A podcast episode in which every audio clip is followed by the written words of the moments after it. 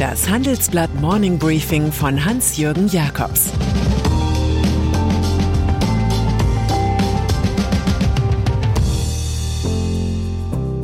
Guten Morgen allerseits. Heute ist Dienstag, der 20. September 2022 und das sind unsere Themen. Am Ende, das Aus für die Gasumlage zeichnet sich ab.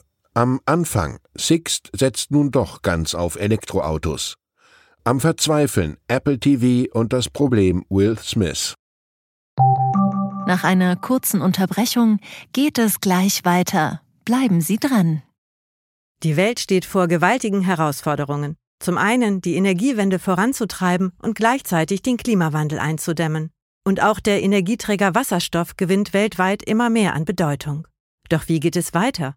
Erfahren Sie mehr auf dem Handelsblatt Wasserstoffgipfel 2024 am 12. und 13. Juni in Essen.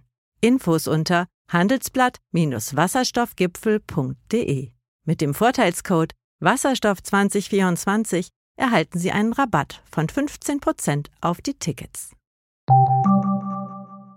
Gasumlage. Man konnte schon immer den Eindruck haben, dass die Energiehandelsfirma Uniper zwar große Probleme hat, andererseits aber das staatliche Füllhorn über dem Pleitekandidaten etwas zu ungestüm ausgeschüttet wird. Denn die Bundesregierung als Reparaturbetrieb kapitalistischer Schäden entschloss sich, Anteile zu kaufen, Kredite zu finanzieren und auch noch eine Gasumlage für Kunden zu beschließen, die in der Hauptsache der noch mehrheitlich zum finnischen Staatskonzern Fortum gehörenden Uniper SE genutzt hätte. Nun stellt Bundeswirtschaftsminister Robert Habeck die stümperhaft vorbereitete unpopuläre Gasumlage offenbar ganz in Frage. Sollte es zur mehrheitlichen Verstaatlichung des Gasversorgers kommen, solle die Gasumlage am besten durch umfassende Staatshilfen abgelöst werden, habe der grünen Politiker intern erklärt. Sein Abrücken von der Gasumlage begründete Habeck demnach auch mit finanzverfassungsrechtlichen Zweifeln.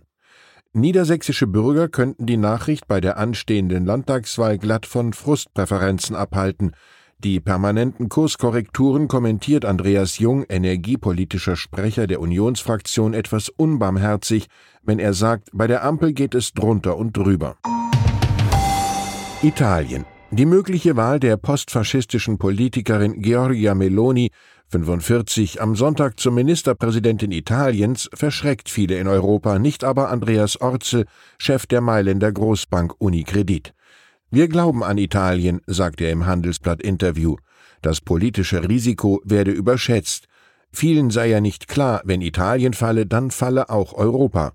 Die Hälfte der römischen Staatsschulden läge in den Händen italienischer Bürger und Institutionen, beruhigt Orzel. Er lobt dann noch das beste Ergebnis der Münchner Tochter Hypo Vereinsbank seit zehn Jahren und umkurvt geschickt jedes Dementi zu einem Kauf der Commerzbank in Frankfurt. Niemand kann in der gegenwärtigen Situation Prognosen abgeben, aber ich kann Ihnen sagen, dass wir uns darauf konzentrieren, unseren Marktanteil in Deutschland aufzubauen, dichtete Orzel. Fusionen und Übernahmen könnten ein Beschleuniger sein. Gegner eines solchen Deals könnten dieses Statement als Brandbeschleuniger werten. USA aus Christian Lindners Idee, Gespräche über ein Freihandelsabkommen TTIP zwischen den USA und Europa wieder aufzunehmen, wird wohl nichts.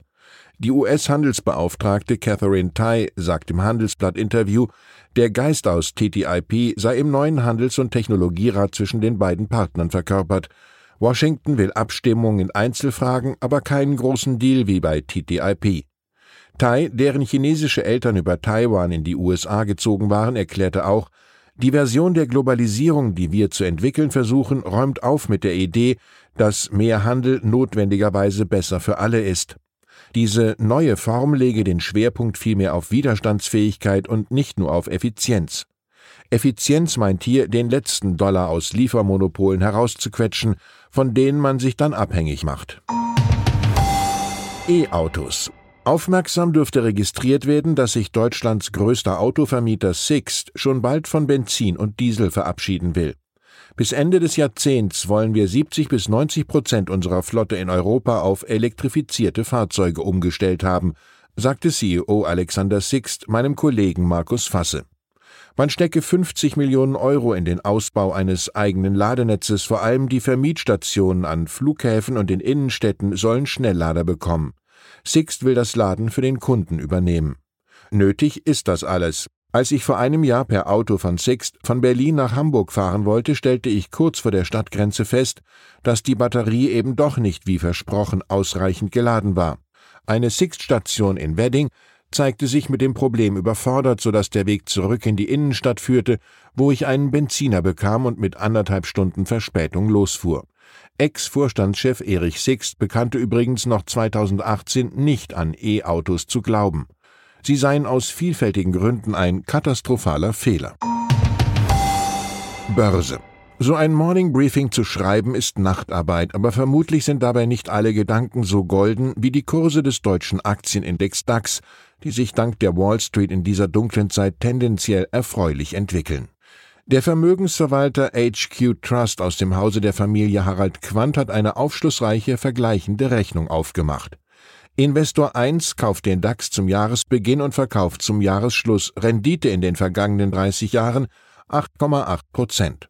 Investor 2 steigt morgens um 9 auf der Handelsplattform Xetra ein und verkauft täglich um 17.30 Uhr zum Schlusskurs.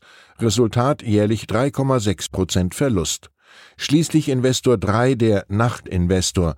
Er kauft am späten Nachmittag zum DAX-Schlusskurs und verkauft am Folgetag um 9 Uhr in der Früh zum Eröffnungskurs. Auf diese Art hätte er tatsächlich 10,2 Prozent Gewinn gemacht. Was daraus nun konkret für den Anleger folgt, legen wir in einem kleinen Report dar. Kleiner Tipp für Mutige, die den Nachtinvestor kopieren wollen. Die Rechnung ist ohne Gebühren und die können je nach depotführender Bank sehr unterschiedlich ausfallen. Umweltschutz. Steigende Inflation, eine Neubesinnung auf fossile Energien aufgrund des Ukraine-Kriegs und der wachsende Widerstand republikanischer Bundesstaaten in den USA. Klimaziele hatten es in der globalen Wirtschaft schon mal einfacher. Der weltgrößte Staatsfonds Norges Bank Investment aus Norwegen bricht nun öffentlich noch einmal eine Lanze für nachhaltiges Investment, wie es in den ESG-Regeln festgehalten ist. Nikolai Tangen, Chef des Ölfonds aus Oslo, erklärt in der Financial Times, man sehe in einigen Gegenden Amerikas einen Rückschlag für solche Themen. Es sei aber selbst in volatilen Zeiten der Wirtschaft und der Finanzmärkte relevanter denn je, den Schwerpunkt auf diese extrem wichtigen Themen zu richten. Als Investor könne man da nicht entweichen, so Tangen, der sagt, wenn ein Teil des eigenen Portfolios verschmutzt und die Umwelt zerstört, wird man auch in einem anderen Teil des Portfolios getroffen. Unterhaltungsindustrie und dann ist da noch der Digitalkonzern Apple, der sich in den Streaming Wars für seine Tochter Apple TV Plus etwas Besonderes zurechtgelegt hatte, den Film Emancipation, die Geschichte eines entlaufenen Südstaatensklaven, der dann mit den Nordstaaten kämpft. Hollywood-Star Will Smith bekam die Hauptrolle und alle sagten, was soll da schon kommerziell schiefgehen? Nun, die Hand kann ausrutschen. Smith schlug bei der diesjährigen Oscarverleihung auf offener Bühne den Comedian Chris Rock, der Smiths Frau beleidigt hatte, und wurde danach für zehn Jahre von jeder Oscarverleihung ausgeschlossen. Netflix legte sofort zwei Projekte mit dem Star auf Eis und Apple sinniert seit Monaten über das Problem, was es jetzt mit dem fertigen Film, der 120 Millionen Dollar gekostet hat und bei Probeaufführungen sehr gut ankam, machen soll. Offenbar nimmt der Konzern Emancipation nicht für die nächste Oscar-Kampagne, sondern bringt den Film erst 2023 ins Kino und auf der eigenen Streaming-Plattform. Die Academy of Motion Picture Arts and Sciences, die den Oscar verleiht, will vom Thema Will Smith und die Ohrfeige jedenfalls erst einmal nichts mehr hören. Es kommentiert Thomas Paine, einer der Gründerväter der USA. Haltung lässt sich leichter bewahren als wiedergewinnen. Ich wünsche Ihnen einen angenehmen Tag, an dem Sie Haltung zeigen. Es grüßt Sie herzlich Ihr Hans-Jürgen Jakobs. PS Warum frackt Deutschland nicht einfach sein eigenes Gas? Ist das zu gefährlich? Könnte Schiefergas überhaupt kurzfristig Linderung schaffen? Schreiben Sie uns Ihre Meinung in fünf Sätzen an forum.handelsblatt.com. Ausgewählte Beiträge veröffentlichen wir mit Namensnennung am Donnerstag gedruckt und online. Zur aktuellen Lage in der Ukraine. Zelensky-Berater zum Ukraine-Krieg. In Europa gibt es die seltsame Vorstellung, dass das Böse nicht bestraft wird. Michailo Podoljak spricht über die Erfolge der Ukraine an der Ostfront, die Rolle der westlichen Partner und die ukrainische Strategie für den Winter. Armeen im Vergleich. Wären China und Russland zusammen dem Westen überlegen? Der chinesische Präsident Xi gibt dem Kreml-Chef weiter Rückendeckung und unterstützt ihn. Weitere Nachrichten finden Sie fortlaufend auf handelsblatt.com/Ukraine. Das war das Handelsblatt Morning Briefing von Hans-Jürgen Jakobs, gesprochen von Peter Hofmann. Die Welt steht vor gewaltigen Herausforderungen. Zum einen die Energiewende voranzutreiben und gleichzeitig den Klimawandel einzudämmen. Und auch der Energieträger Wasserstoff gewinnt weltweit immer mehr an Bedeutung. Doch wie geht es weiter? Erfahren Sie mehr auf dem Handelsblatt Wasserstoffgipfel 2024 am 12. und 13. Juni in Essen. Infos unter handelsblatt-wasserstoffgipfel.de.